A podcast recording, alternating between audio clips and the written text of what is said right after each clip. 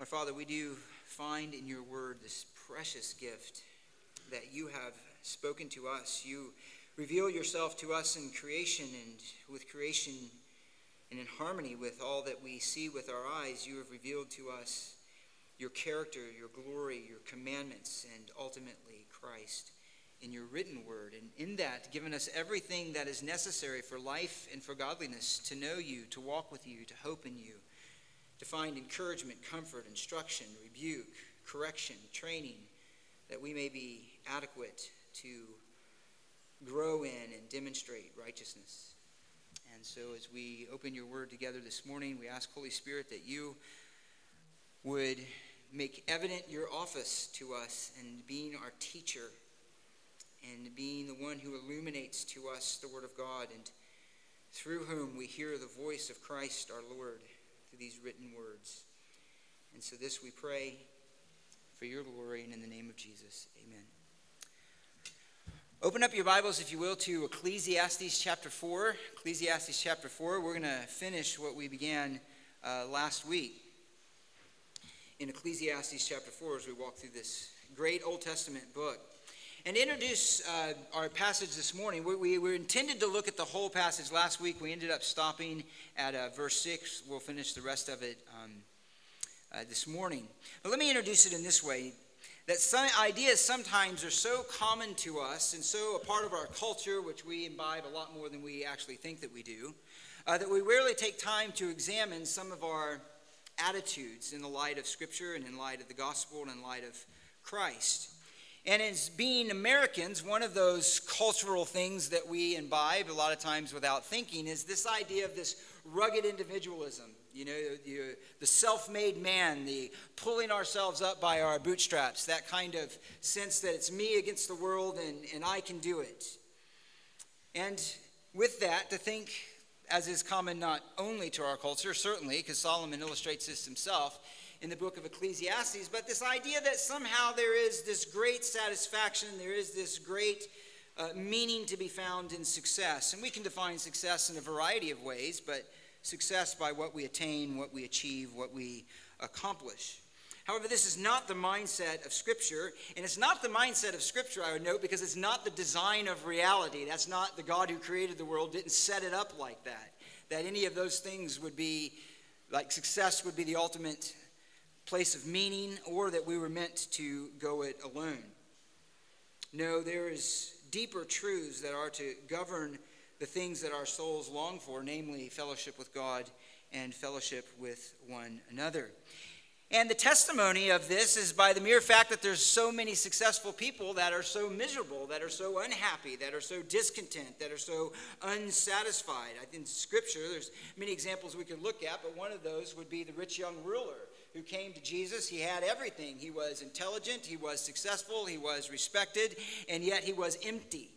And he came to Jesus that way, and not submitting to Christ, he left that way, probably even more so, because he did not find what he was looking for in the only place that he could find it. And he knew that, but was unwilling to let go of all that he possessed in this world. And as is too often the case, as I mentioned, we have some of these ideas ingrained into our own souls and into our own way of thinking. And therefore, culture can end up wielding a greater influence on us, even as Christians, than we think. And therefore, if it does on us, it does on the church. And the church adopts in many ways and takes on some of these ideas of culture. And again, there's many examples we could give of this. Uh, but one is this is the idea that salvation is primarily, almost exclusively, a matter of just us and the Lord. It's a kind of Christian individualism. Now, indeed, that is true at one level. As a matter of fact, the very essence of saving faith is when the truths of the gospel go from general truths that we acknowledge for those of us who and they are personalized. They understand not that I am a part of a group that is sinners, but I myself have sinned, and I myself have grace, and I myself uh, I mean, have corruption and sin that I need forgiveness from. It is when we personally appropriate the gospel and we understand the truth of it, we are convicted by our sin and the, the promise of grace in Christ, and then we are moved to repent and turn and to trust in Him. So that is a very individual act, and certainly that is uh, the essence of the gospel and, and are believing the gospel. And yet, when we are saved, that's not the end of it. We are saved into a community of people, we are saved into the body of Christ. And we as Americans, particularly, have a hard time grasping that. Uh, again, in many ways, because of our culture, this idea of being an individual, and that is the sum total of my whole identity and how I view life. And so Solomon's going to confront that. All of Scripture confronts that, but particularly this morning, particularly this morning. And reminding us that there is, and as, as an essential part of our, not only being Christians, he, he would not have uh, understood it in terms of a Christian, but being a part of the community of God's people, that we are just that, a part of a covenant community. It's in part of our humanity, but especially so those who name and belong to Christ, that we are not simply to go through life alone, but we are to go through life in fellowship with God and with his people as the greatest and the highest end of our joy. And it's where we find meaning.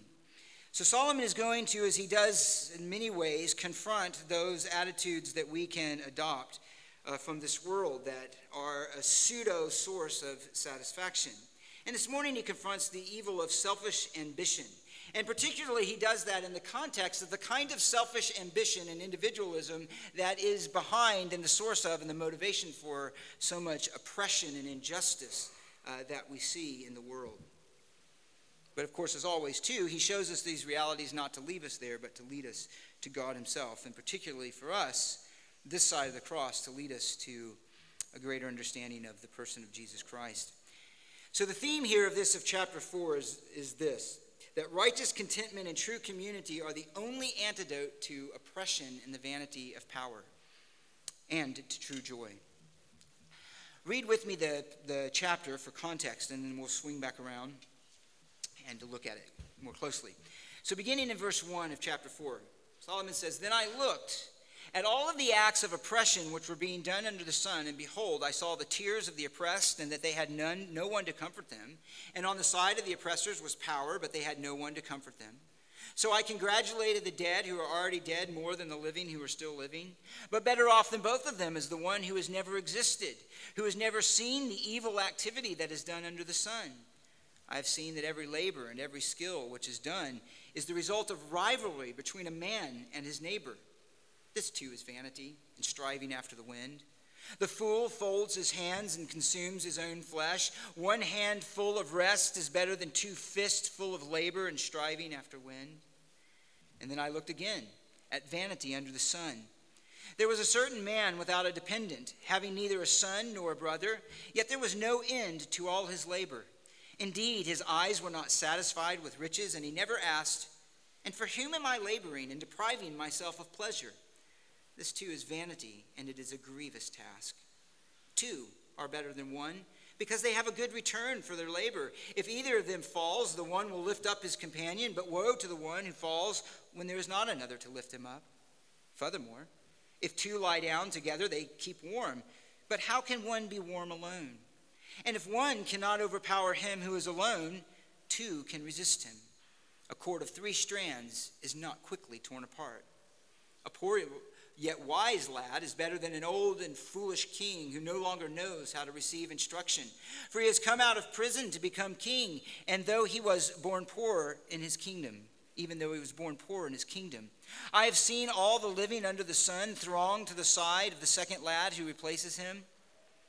There is no end to all the people, to all who were before them. And even the ones who will come later will not be happy with him. This too is vanity and striving after the wind. The theme here that Solomon is addressing is introduced in 4, as we noted last week that the idea of injustice that was introduced in verse 16 of chapter 3 in the specific context of the law courts of injustice in the one place that we would expect to find it is now expanded to the idea of oppression that affects all of humanity it's more generally here the idea of oppression and so the first point that we looked at is namely that the oppression brings misery it's a part of this world there is suffering in this world the weak are overpowered by the strong, with no one to help them and no one to comfort them. It is something that is a part of this fallen creation, and it is a grieving task, grievous reality. And then Solomon, though, with that idea, addresses how this oppression not only is experienced, but how it is confronted. And he spends the remainder of the chapter there. And so we look, secondly, then at that righteous contentment opposes or is an antidote to oppression. Righteous contentment.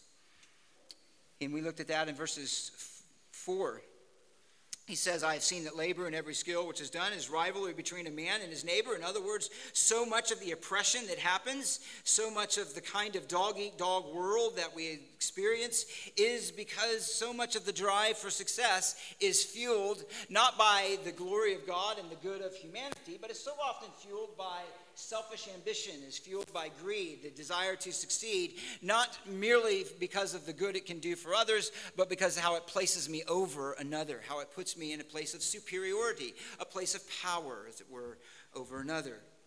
That's not in every case, of course, and everyone is successful, but he's saying it is a common reality. The answer to that is contentment, is contentment to live and pursue and be diligent, not out of rivalry and not out of envy, but rather to love our neighbor, rather to, to have wield power over them. And then he mentions another part of that, to The opposite reaction in verse 5 is then to be lazy, is to say, well, if that's the world it is, if it's a dog eat dog kind of world, then I'll just kind of extract myself from that altogether and, be, and just uh, take myself out of it altogether. And he says, well, laziness is just as much of a sin, and it doesn't bring any greater contentment. Better it is in verse 6 to learn contentment and to know the balance between labor and rest. One hand of full of rest is better than two fists full of labor and striving after the wind.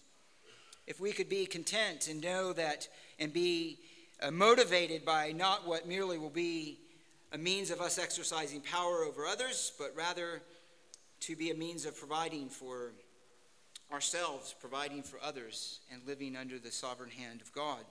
But then he takes it in a different direction, and this is the third point that righteous community destroys oppression.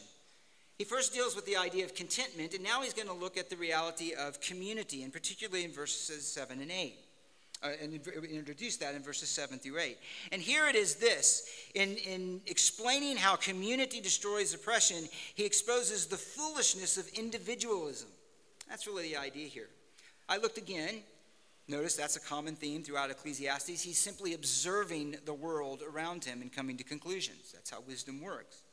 I looked again at vanity under the sun, and he says there was a certain man without a dependent, or you could say without a second, having neither a son nor a brother, and yet there was no end to all his labor. Indeed, his eyes were not satisfied with riches, and he never asked, And for whom am I laboring and depriving myself of pleasure? This too is vanity, and it is a grievous task. Here is a man driven by success and the desire to achieve. So much so, and here's the point, that he disregarded other relationships to attain his goal. That's the idea. In spite of all of his sacrifice to gain, and in fact, he did gain, when he was left alone with himself, when he was left alone with an honest evaluation of his life, of his own soul, he could only acknowledge that he was still not satisfied. Look at what he says. His eyes were not satisfied with riches, with the very thing that he was pursuing. In other words, he was discontent. He realized the emptiness of it all. And as he reviews his life, he is a person who never took the time then to think more deeply about what is the point of all of this? What is the point of all of my effort? What is the point of my sacrifice? What is the, the point of my denying myself pleasure? This is the one who never took the time to ask that, who never considered the fleeting nature of his life and what were the more important and profound principles that were driving him. And so, what does he say? Solomon says he never asked himself, And for whom am I laboring and depriving myself of pleasure? So, in the end, we are left with a wealthy, successful, miserable person who's empty, who's empty. A great big empty castle, empty of any real meaning, any real joy. And so he says, This too, at the end of verse 8, is vanity and is a grievous task. Again, this is the individual who was so consumed with success, he had no time for anyone else, no time to invest in relationship, to invest in community, or to consider the benefit of his labor outside of what it would bring to him in the context of personal gain.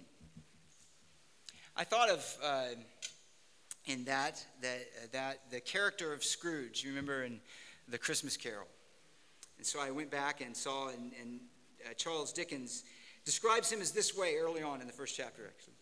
He says, Oh, but he was a tight fisted hand at the grindstone, Scrooge, a squeezing, wrenching, grasping, scraping, clutching, covetous sinner, hard and sharp as flint, from which no steel had ever struck out a generous fire, secret and self contained and solitary as an oyster. The cold within him froze his old features, nipped his pointed nose, shriveled his cheek, and stiffened his gait made his eyes red and his thin lips blue, and spoke out shrewdly in his grating voice. A frosty rime was on his head and on his eyebrows and his wiry chin. He carried his own low temperature always about him. He iced his office in the dog days and didn't thaw it one degree at Christmas. There's the picture of Scrooge. It's the picture of this man in Solomon in verse 8 who was so focused on success, he gave no time for others. It's a sad picture, a bit exaggerated to be sure, but it is a sad picture that captures the inner reality of many who find themselves at some measure in this condition.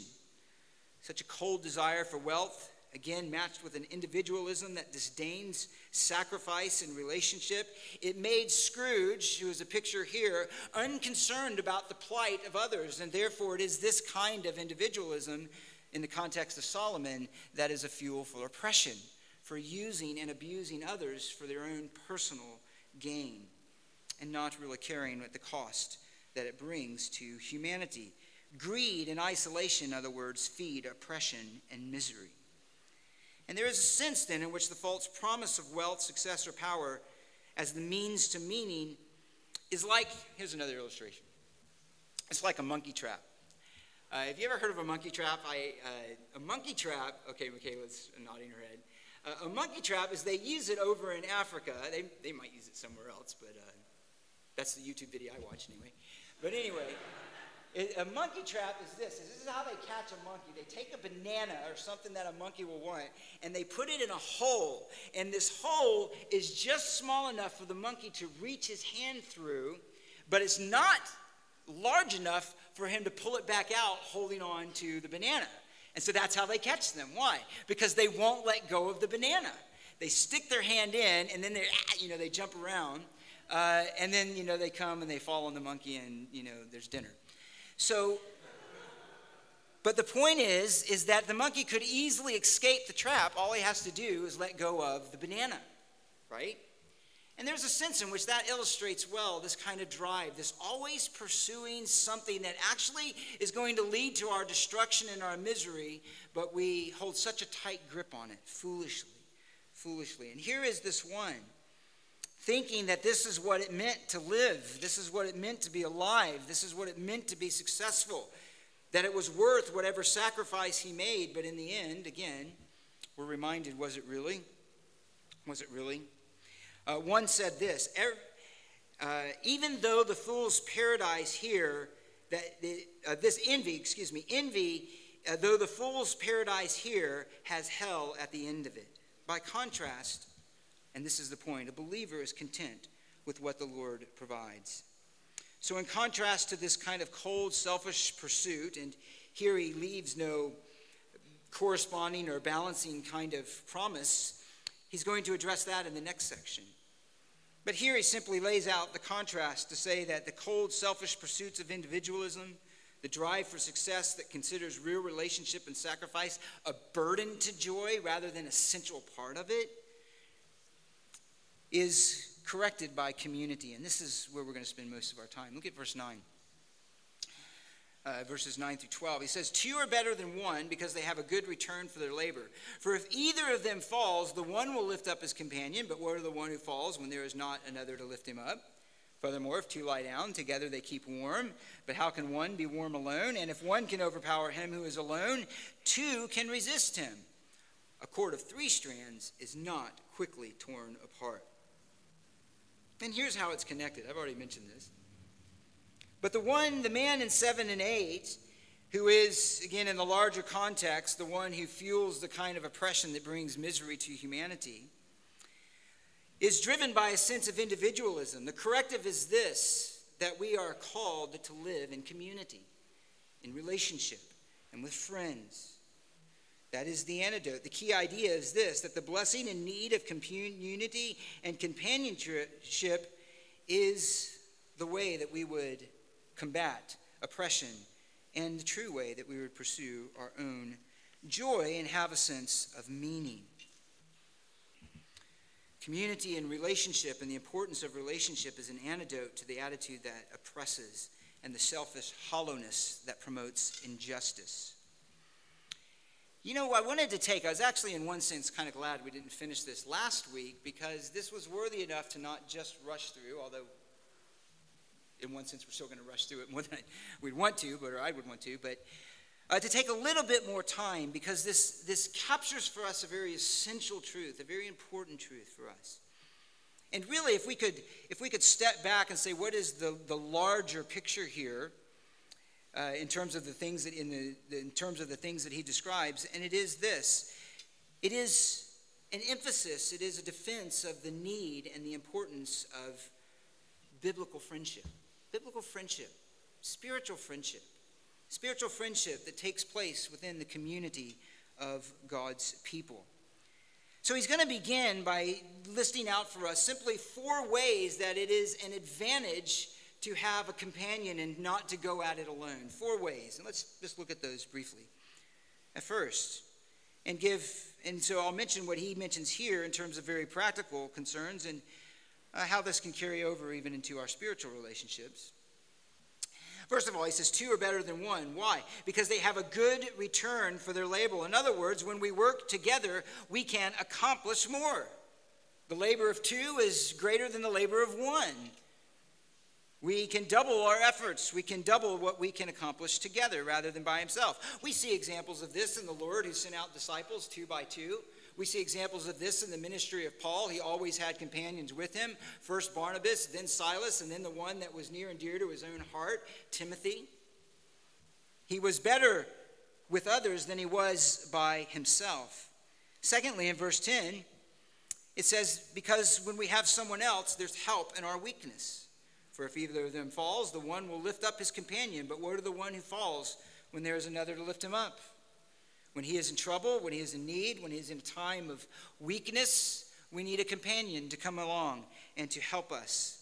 Paul says that we bear one another's burdens and we meet one another's needs, John says. Thirdly, he says this in verse 11 when we are in real need, when we are in need of Another, here he gives the example of if two lie down together, they keep warm, but how can one be warm alone? And let me just make a comment here. If, if some of us in our, including myself at first, uh, our Western culture read that, there's, there's two things. Some look at this in terms of it, it's marriage, it's a spouse. Uh, there's no idea to think of two spouses. I mean, it's true, uh, but nonetheless, that's not what he's emphasizing here. And so others think, well, then that sounds, you know, where two guys laying down together, keeping each other warm, and two girls. But in most cultures, particularly in there in Eastern cultures, that kind of closeness and physical closeness among the same gender is not uncommon. It's not a, it doesn't have any overtones of homosexuality or anything like that. He's merely saying this that two who find themselves alone can find with each other a sense of warmth against the cold. They can be a help to one another, even in such a basic need as that. And in verse 12, a companion helps us when we are in trouble. Uh, if one can overpower him who is alone, two can resist him, and a cord of three strands is not quickly torn apart. The idea is here if you have somebody threatening you, it'd be better to have a friend with you. It's pretty simple, rather than being alone. We can apply this out, not only, particularly, not only here, the idea is being physically overpowered, but we understand this even in the sense of being overpowered with grief or being overpowered by temptation or whatever. When we have two together living in fellowship with one another, we are a help to one another, even in the spiritual battle against life. Then he says, a cord of three is not quickly torn apart. Now, this has been spiritualized in a variety of ways. Let me give you some of the most common. It's spiritualized to mean this is a husband and wife. In other words, you have a husband and a wife, and then you have Christ, who is the third cord, who brings them together. Many uh, wedding sermons uh, have been based on this text. Uh, another way that it's commonly uh, taken here is that it is, if you go to old uh, Jewish rabbis and some of their writings, that it's the knowledge of the scripture and Mishnah, which is commentary on uh, scripture. Uh, basically, writing down of the oral law. That it's, it's those things together which, and right conduct, the scripture, the Mishnah, and right conduct. That's the strong strand of righteousness. And some have even seen here the Trinity, which is a little bit of a stretch, particularly to see that Uh, in Solomon. Well, while its meaning may be applied to some of these, that's not the meaning of the text. What does he mean when he says a cord of three strands, or a cord of three, literally, is not torn apart? He simply means this. You ready? There's greater strength in numbers. That's the point. If two can resist, how much better three? If two can produce more, how much better three? It's just the idea of numbers. In other words, the more we add, the better. The more we add, the better. The better, the safer we are. The more strength we find in weakness. The more success we find in our efforts. That we are a part of community and we should not neglect relationship. We weren't meant to live apart from one another. Now, as I noted then, this is often used in the context of marriage. And even those commentating on this who don't, who, who clearly see marriage as not the main idea, nonetheless hold that up, and rightfully so, I would say, of a good illustration. And that is, however, as we understand how we interpret Scripture, that is not the meaning of the passage, but it is a way the passage can be applied to relationships in life. And so it is here. And so it is here. We can remember those words of the Lord in Genesis 2 8. It is not good for man to be alone, and so I will bring him a helper. And what's interesting here is before there were any other friends and before there were any other companions in the world, God met that ultimate need of companionship for the man in a woman, in his wife. And anyone who knows the reality of a good marriage knows the blessing of such a union and such companionship and such support. In a good marriage, our spouse is our closest friend, our closest confidant, our closest companion, the one in whom we desire to be with more than anyone else. Of all relationships outside of friendship, marriage is then, by God's design, the very pinnacle of oneness and friendship and union and companionship. And even as the question was answered by God bringing Adam a wife, uh, an answer to that greatest need of humanity, which is to have another, to have a helper. But it's not limited, of course, to marriage. It's the real essence here is the idea of relationship and the idea of friendship. We were not meant to be solitary creatures. We just weren't meant to, go it alone, and that's the idea. Made in the image of God, we were made to be in relationship with other people in the variety of ways that those relationships work themselves out marriage, friendships, and etc., neighbors, in a variety of levels of intimacy. It's a reflection of God's image in us, even that language of Genesis chapter 2. This is theology lesson. God is unity. He is one God, and yet he consists of three persons. He's Father and Son and Holy Spirit. God lives within community with Himself. That's reflected in the fact that we bear His image and we live in community with others, with God Himself and with others who bear that image as well. You know, this is cheapened in our culture. In many ways, we've kind of lost that idea of deep, intimate friendships. It's kind of a strange thing to a lot of us, and particularly uh, the younger culture, the younger generation. Social media, which has as it what it touts as the great thing it brings is closeness and friendship, and yet that's the one thing it seeks to destroy, really, in many cases, ultimately. Where the concepts of friend, which is a noun, as you're well aware, has been made a verb. You can friend someone, it's something that you do them. There's connections that are entitled that, that, that take on this term and this title of friend between people who have never met any other. You say, Oh, I don't know them. No, but we're friends on Facebook. We're friends on such other. Do you know anything about them? Have you shared a meal with them? Have you had a conversation? Have you prayed with them? Do you know anything about their life outside of what they choose to post and present online? But unfortunately, that is how many friendships, that's the sum total of many friendships of this culture. And it's a great loss indeed for the individual and for us as a community. In many cases, the idea of a friend in those senses has little more to do than a sense of bringing a personal, val- personal validation to the person who's friended. How many friends do you have who liked my post, etc., etc.? It certainly isn't the idea of friend in what I give up and what I give of myself to another. The friend is totally reversed, and it becomes, in that context, in that world, what somebody else brings and gives to me for myself without any cost to myself. But that's not what friendship is and companionship is in the Bible.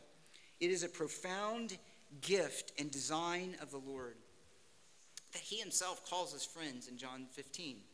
We'll come back to that later.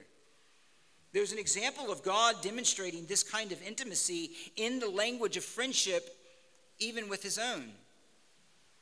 In the Old Testament, and Solomon would have been aware of this, when God personally met with Moses, you'll remember that Moses went out to the tent of meeting that was outside the camp and he met with God face to face. And there he had these conversations with God. That's what made his face glow uh, at one point. But he describes it this way. He says, Thus the Lord, in Exodus 33 11, thus the Lord used to speak to Moses face to face, just as a man speaks with his friend. With a friend. God brought Moses, in that sense, into the most intimate personal relationship as a close companion and as a friend. Uh, Abraham is described that way as a friend of God. In the book of Isaiah, chapter 41, 8 says this. It's repeated in James chapter 2. But in 41 8, it says this But you, Israel, my servant, Jacob, whom I've chosen, descendant of Abraham, my friend. My friend. What a precious thing to be called the friend of God. And what an exalted and profound meaning it gives to that kind of relationship, to friendship, to intimacy, to one who knows us well. We see examples of this in Scripture, many of them. One that most of us would think through or go to at first is between David and Jonathan. They knew a deep friendship. They were an example of this in a, in a wonderful way. It says in 1 Samuel 18:1 that the soul of Jonathan was knit to the soul of David, and Jonathan loved him as himself. That's the epitome of human friendship. He loved him as himself. David echoed the same sentiment of his friend Jonathan. When he learned of his death in 2 Samuel 1, it says this he, he gave a lament. Uh, Saul had died, Jonathan had died, and speaking of Jonathan, he says this I am distressed for you, my brother Jonathan. You have been very pleasant to me. Your love for me was more wonderful than the love of women. It's in verse 26 of chapter 1. Now, first of all, that is not a statement of homosexuality. And it's sad to even have to say that, but that is a verse that's used by those who would say, hey, look, something more going on there. Uh, there wasn't. It was a way to speak of the intimate way their souls were knit together in unity and love for one another in the closest kind of friendship. And we could add this as well. David didn't do so great with marriage anyway. He had multiple wives and concubines, so it would be natural that he would find a closer companion uh, in a friend, a male, than he would a woman because he had such a distorted view of marriage in a way that that worked out. But there it is. And we understand as the story of Jonathan unfolds, we learn what united their hearts together above all else was their shared love for and commitment to God, to God's purposes, to God's covenant promises to David. Jonathan, in that, honestly, in that relationship, Jonathan is the one who shows the most humility because Jonathan is the one who naturally would have been uh, uh, picked to succeed his father Saul as king of Israel. If anyone should have had jealousy, if anyone should have had envy in their heart, if anyone should have had selfish ambition, it would have been Jonathan. But he didn't. He loved David. He knew God had called David. He rejoiced in the fact that he called David, and he rejoiced in David himself, and he was his greatest supporter and closest confidant and friend. It was a dear, sweet, intimate fellowship. Again, Paul knew this kind of relationship. We read it this morning in Philemon. You can't read through the epistles, and Paul's not surrounded by companions and by friends. He's giving greetings from one friend to another, his own personal greetings. His own heart was given out in some of the most intimate relationships. Timothy is a prime example of that. He says in Philippians, just one example, when he sent uh, Timothy to the church at Philippi, it was like sending his own heart. And he said he had no one else in verse 21 or verse 20 no one else of kindred spirit who will genuinely be concerned for your welfare. No one else. But Timothy would. Why? Because Timothy's heart was one with the Apostle Paul. He was one with his concerns, one with his desires, one with his commitments. And they knew the most intimate kind of friendship.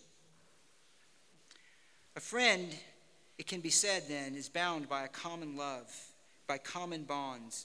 And a friend, and we don't all find this in life, this kind of close friend, sometimes because we don't open ourselves up to it.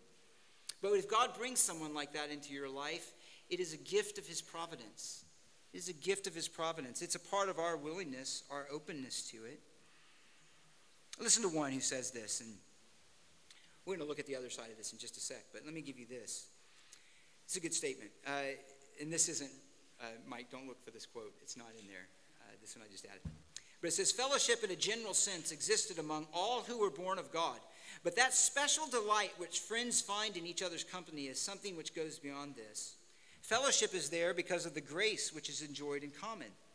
But friendships occur almost mysteriously and yet, and yet not without explanation. No doubt in heaven, when grace becomes glory, this imperfect state of our relationships will improve so that all will be equally the friend of each other. That's a true sentiment. There is a sort of mystery of providence that brings those into our lives at different times that become to us the most intimate kind of confidant, confidant the most infinite kind of, or intimate kind of friend and companion. And we should praise God for that. And who and when he brings and how, we don't know, but we should open ourselves always up to that kind of close and open and committed kind of relationships to one another that makes us able to receive that kind of relationship. There might be many friends that we could have had along the way that we don't, simply because we were never able to receive it. The cost was too much, it was too personal. It's important to note as well this, in thinking about the idea of friendship is this that the truest friend then is the kind of friendship that encourages us to holiness. And this is an important point. The truest kind of friend, the one that we can have that kind of close companionship with, is the one that makes us grow in our desire for holiness, our desire to be like the Lord. Proverbs 27 says this Proverbs 27, verse 17 says, Iron sharpens iron, and so one man sharpens another. And that is the kind of heart of a Christian friendship. It is the kind of intimate nature and shared commitments that foster our love for the Lord and our closeness to one another. It's also the close the closeness that we can have with a person uh, can also test that kind of commitment to the Lord and the nature of a true friendship and whether it is one that we should, a relationship that we should be in. The reality is this that the influence of friends can bring the greatest test of our truest commitments and of our faithfulness to the Lord. The reality is this that sometimes, as much of a treasured gift as friendship is, we have to make a choice. We have to make a choice. And some know this. Uh, many of us can have our own stories of this, particularly when we first came to faith in Christ. Sometimes we have to choose between a friend or faithfulness to Christ. Uh, scripture speaks to this as well. And I want to give this as a contrast. We're not going to dwell here. But this does need to be said. In Deuteronomy 13, verse 6, don't turn there, I'll read it to you. It says this He's speaking, of course, to the covenant community of Israel. He's warning about being drawn away to other gods, to other kinds of worship. And he says this in verse 6 If your brother, your mother's son, or your son or daughter, or the wife you cherish, or your friend, and listen to how he describes this, who is as your own soul, the most intimate friendship, the most, the closest kind of relationship. But he says, if your friend who is as your own soul entice you secretly, saying, Let us go and serve other gods, whom neither you nor your fathers have known, of the gods of the peoples who are around you or near you, and so on. He says, you, verse 8, You shall not yield to him or listen to him, and your eyes shall not pity him, nor shall you spare or conceal him, but you shall surely kill him. Now that's pretty strong language. The point I simply want to bring out here is this and we have to make these decisions sometimes, and this is particularly true, I would speak to the younger generation who might feel this more keenly than others because of the pressure, is we have to choose our friends wisely. The kind of friendship that he's talking about here is not friends who have in common evil and sinful designs, but the friendship that God commends is that which leads us to holiness, to maturity, to greater likeness to himself. And sometimes a friend will test that. And the greater part of wisdom then is the, choo- the friends that we choose to spend with, time with. The good, bad company, 1 Corinthians 15 33, corrupts good morals. And so I would just lay that, and I, I would just put that out. I want to can't assume that everybody's just doing this perfectly.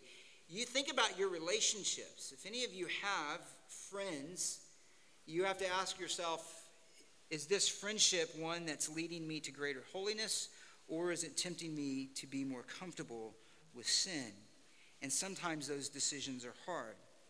But in contrast to this, and I leave that to you and the Lord, but in contrast to this, one has captured well what our goal is. It says this He did, Our best friends are those whose company, listen, makes us most afraid to sin. These friends are rare and to be valued like solid or above solid gold. Do our friendships make us afraid to sin? Do the friends that we're around make us more uncomfortable with unrighteousness or more comfortable with it? The friends that we should seek are those, and the friends that we should be developing within the community of God's people are those that should make us long for holiness. Many examples of this can be given. Let me give you one from church history. And I'm borrowing this account. Uh, Gregory Nazianzus, uh, one of the, well, Gregory Nazianzus, an early church father, uh, a leading fourth century Greek Christian theologian, could thus write of his friendship with Basil of Caesarea. So these were two giants in the early church theologically.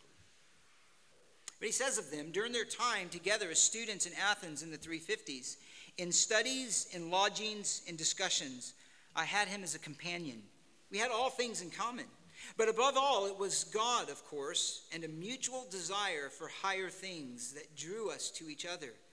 And as a result, we reached such a pitch of confidence that we revealed, reveled, revealed the depths of our hearts, becoming ever more united in our yearnings, our yearnings for Christ, and their intimate love for one another. That is a precious thing. We should pray for a friend like that. I do. You should pray for a friend like that and praise God that He brings those in life. He wants to answer that prayer. Some of you, maybe who are new to Christ, need to pray that way, that God brings you that kind of friend. Some of us who are too uncomfortable with any kind of closeness or vulnerability need to pray that God will open us our hearts to have this kind of friend who will lead us and help us to pursue holiness. But if we expand it out from that, that is also here, what's, what he's getting at is the need of community. And we need to be reminded of this as well, in the sense of not only one or a few who become close confidants, but what we share together in fellowship as the community of the church, as the body of Christ. When you're saved, and this is what I was hinting at at the beginning, we are engrafted into a body, into a community, into a community of God's people. We weren't saved to do it alone. We are a part of a body of believers. This is a part of what we will talk about actually in membership. It's why it becomes so important. We are too many Christians, and you may know some, you may be one. Those of you I don't know very well yet, who float from church to church, never committing yourselves. Who decide I'll go to this one because I like the music, I'll go to this one because I like that series, I'll go to this one, or I'll go until I get uncomfortable with how exposed my life is being becoming to some.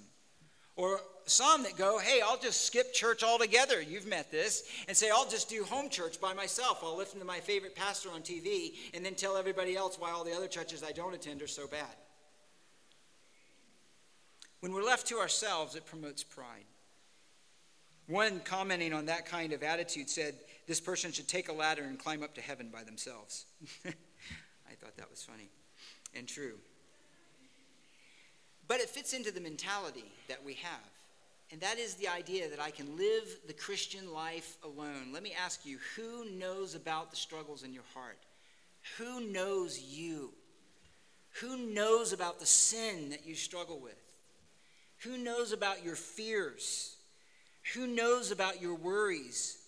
Who knows? Who do you expose yourself to have that kind of relationship within the church? Or do you come and you're closed off and you come and you leave? Or do you try to genuinely engage in fellowship with other people? That'll happen at different levels, of course. But the point is, is that we're open up to that. That that's what we understand we need. We need that. And to be out there on your own in the the foolishness that sin brings to us and is sometimes seen as a, a, mark of maturity and strength. I don't need anybody else. Look how strong I am. God would say, Look how foolish you are. Look how weak you are. Look how frightened you are to be able to make yourself vulnerable to someone else. We need each other to grow in Christ. We need each other to grow in Christ. He who isolates himself seeks his own purposes. So, there is an importance to the Christian community. Uh, one old writer, going back quite a bit, but described it this way. It's a good picture. It says, a live coal left, he said, he said, a live coal left alone soon loses its vital heat. But heat the coals around it, and we have a genuine, genial atmosphere. The most lively professor left alone is a danger of waxing cold and selfishness. But the precious community of the saints warms the Christian from the very center Better to be a part of an imperfect church, he says later, not heretical, than to belong to none. We need the community of saints. We need spiritual friends. The more we are with ourselves, one said, the more we become like ourselves. Think about that. That stopped me for a bit. The more we are with ourselves, the more we become like ourselves. It is only when we come back into the circle of your godly friends once again that we realize how awkward or else opinionated we have become as Christians how much easier it is to wander off into sin, how much easier it is to harbor those secret sins in our hearts that nobody else knows about. A true friend is one who knows those places and will address them, and guess what? And love us still, and be committed to us still. That's a true friend. It says, I know all of your warts, I know all of the, the terrible things about you, and I love you still. Our hearts are still as one, and I'm committed to you as we would be to them. And of course, that then takes us, although there's much more to say, to what is the ultimate expression of this? And where does this lead us? Is to understand who is the one who knows us most intimately and loves us still. Who is the one who is the closest companion, the most perfect friend? If you're a Christian, that is Christ. That is Christ. And you know, that can sound trite, it can sound superficial, and it certainly could be taken that way, but I want you to grasp, hopefully, the profundity of that of what that means to be a friend of God in Christ, to have Christ be our friend. I was in conversation, not anybody this church, uh, but so, and it was someone struggling. Uh, it was in a marriage, uh, and they were struggling. And one of the struggles was this deep sense of feeling alone, of not being understood. And the part of the counsel to that is that's life. We live in a fallen world. There's times we're not going to be understood. There's going to times when you are going to be alone. Loneliness is a part of a fallen creation. But what resource does a Christian have that in the midst of that, we have a friend who is closer than the brother? We have Christ. We have in Christ one we can go to, though no one else may understand. Christ knows. He understands. He is a friend, as I mentioned, who is closer than a brother, Proverbs 18 24. He is a friend who understands us perfectly, better than we understand ourselves. John 21 17, remember that Jesus was having the conversation with Peter. And finally, Peter said, Lord, you know all things. You know that I love you. You know my heart. How many times have you gone to prayer with that attitude, Lord? I don't even know how to say it. Or nobody else understands what I'm going through, or nobody else can understand what it is that I desire. But we can, with the Lord in fellowship, say, But Lord, you understand. You alone know. That should provide us the greatest comfort that all the world could not understand, and yet we could find comfort that God, who's Lord of heaven and earth, understands. And He is working out His purpose in our life. He is a friend that is closer than a brother. He is a friend who understands us perfectly and knows our hearts and our desires and our sin. He is a friend who brings us into the most intimate counsel, John 14, 21. He who loves me will be loved by my Father, and I will dis- love him and disclose myself to him. And later he'll say, He and the Father will come and abide in, make their abode in. The one who knows them, who trusts them. He's a friend whose presence makes us more holy. Romans 18, 8:10, if Christ is in you, though the body is dead because of sin, yet the spirit is alive because of righteousness. He's the one who is both our sanctifier and whose presence makes us hate sin. He is the friend whose love for us is perfect, is sovereign, eternal, and redeeming, as the only, only the infinite love of our Creator, whose image we bear, could alone bring to us, who died for our sins Jesus says, the passage you're probably thinking of, Greater love has no one than this, that one lay down his life for my, his friends, and you are my friends if you do what I command you. That is, if you embrace him in all of his person and his work and his glory, and that faith is demonstrated by an obedience to him. So we should have friends, and the foundation of all friendships is our friendship with Christ, and then that extends out. Interestingly, we read it last week in 3 John to the community of God's people, which are referred to in that passage as friends, as friends. And so don't go it alone. Don't be a Lone Ranger Christian. It doesn't work. But let's be a people who learn to develop these kind of friendships, who learn to develop these close kind of relationships who don't see community, the corporate gathering, as a place to show up, hear a message, and leave and say a few highs and so forth. But learn to open ourselves up to this kind of genuine companionship and know that we need it by God's design. And with that, and yes, we did not get to verses 13 and 16, which is always annoying, but a common reality in my life. But let's do this. Let's take that and be reminded as we come to the Lord's table, as we come to this place where, by his own design, the risen Lord Jesus Christ, who is now physically, truly, really, right now interceding for us at the right hand of the Father until by the Father's appointed time he returns to establish his kingdom on earth, to call his people to himself. That this Christ invites us to remember the fellowship that we have with Him and one another through these elements. Uh, if you don't have these, raise your hand and George uh, to you. Does everybody have these little? Okay, great. Is good. I want to say this, though, uh, as we come, as we think about the idea of Christ's friendship. And as we remember what it cost him to bring us into this fellowship with himself, it's a lonely place to be, to be without someone else, to share our life and to share our troubles and our joys and our needs. And though Christ is the one who does that as a friend who is the closest friend that we can have, who's also our Lord, whom we serve, if you keep my commandments, you are my friends. But nonetheless, he brings us into this most intimate fellowship, and he can do that because he experienced abandonment and loneliness at the cross like none of us will ever know. Essentially, he experienced the pains that those who feel in hell feel, which is an abandonment of God, left only to themselves.